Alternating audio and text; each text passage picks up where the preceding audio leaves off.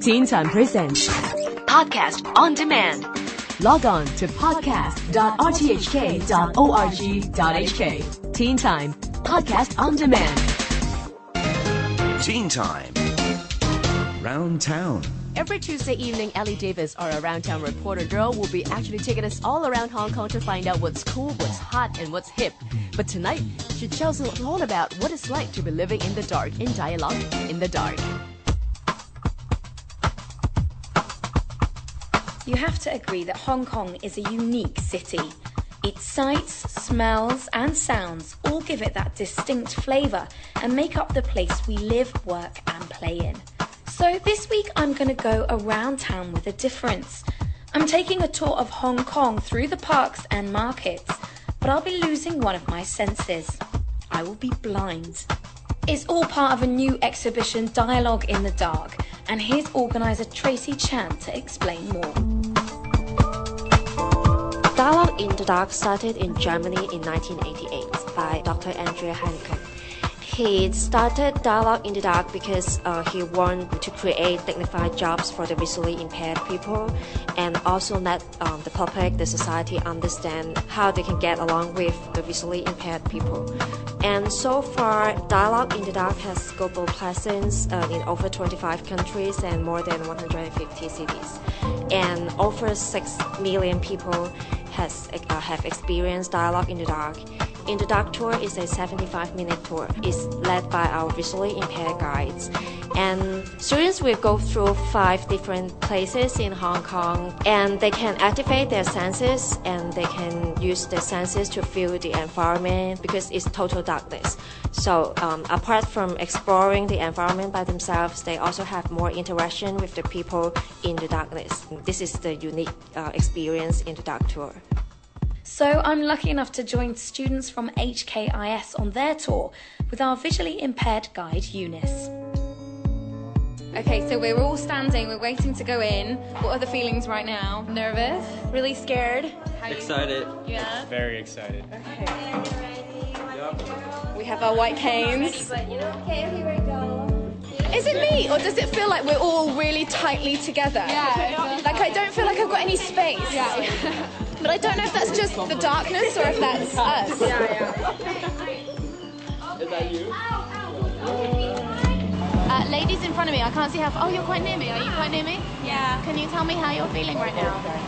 This is pretty like of strange but cool feeling. I think I'm getting used to it more now. Yeah, I'm getting really used to it. Have you have you stopped trying to look for stuff and just try and feel for stuff? Yeah, yeah. I'm trying to like experience it more. Yeah, Definitely.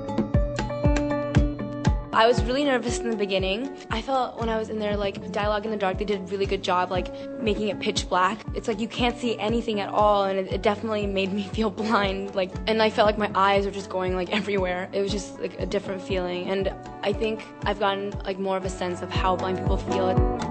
You really had to get in touch with your senses, and you ended up relying on the other members of the group, just kind of like feeling around to see what they were doing and stuff. Everyone was trying to talk to each other, trying to figure out when we were supposed to cross the street or like where to sit on the boat. I mean, obviously, it's not quite as intense as what blind people have to go through every day because there's no actual danger of falling off the boat. I guess to try to get a sense of that reality and to be able to be grateful for all the senses that we have.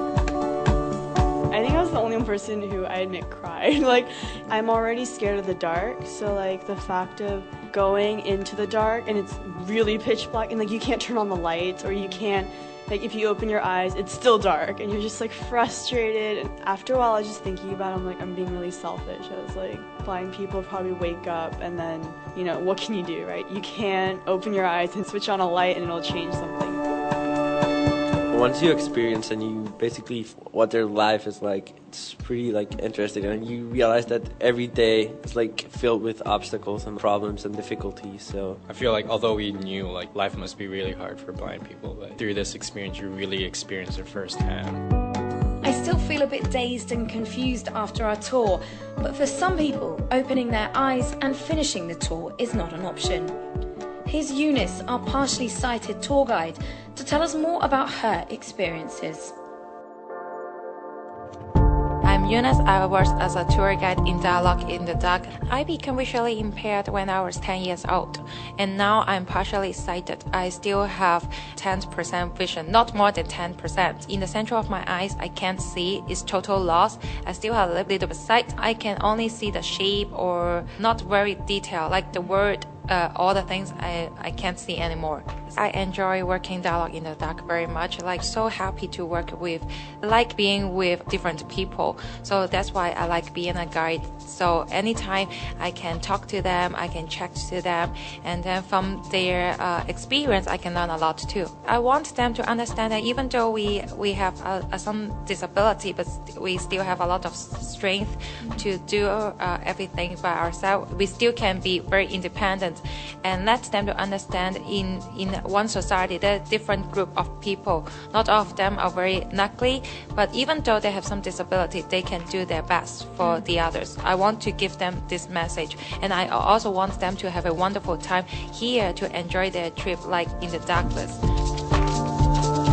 Dialogue in the Dark is open now at its centre in Mei Foo. Students get half price tickets.